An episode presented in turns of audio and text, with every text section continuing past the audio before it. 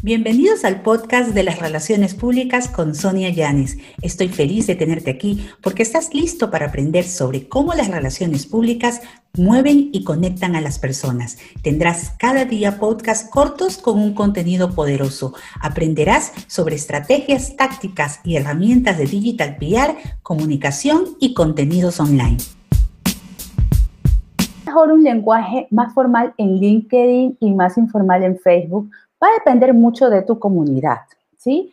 Eh, ya pasó la época en la que se decía que LinkedIn era muy formal, que era casi que tenías que, poner un contenido elevado, casi como que estabas haciendo un paper. No, no se trata de, eh, de ser formal y distante, se trata de ser profesional, amable y con tu estilo, ¿ya? Si tu estilo no es tratar de amor mi vida a todo el mundo, no lo hagas. Yo no trato de amor mi vida a todo el mundo. Los que me conocen saben que así de sweet no soy.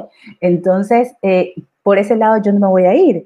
Pero lo que sí voy a tratar de ser es quizás cercana como escribo, eh, quizás con un poquito de ironía, un poquito de humor, y no lo cambio tanto en, en, LinkedIn. Ojo, hay muchos temas que yo publico en mis otras redes y también van a LinkedIn.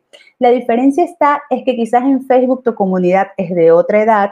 También Facebook nació con, con la con la, con la intención de, generar conversación. En LinkedIn es más como de incitarte al conocimiento, a hacer contactos, a, descubrir cosas nuevas que te aporten profesionalmente. Pero mire que hoy en día ya hay las stories en, en, LinkedIn y de cierta manera, en mi caso, por ejemplo, si yo pongo alguna frase relacionada con el día a día, me funciona muy bien en LinkedIn. No estoy siendo formal ni poniendo el decálogo del relacionista público.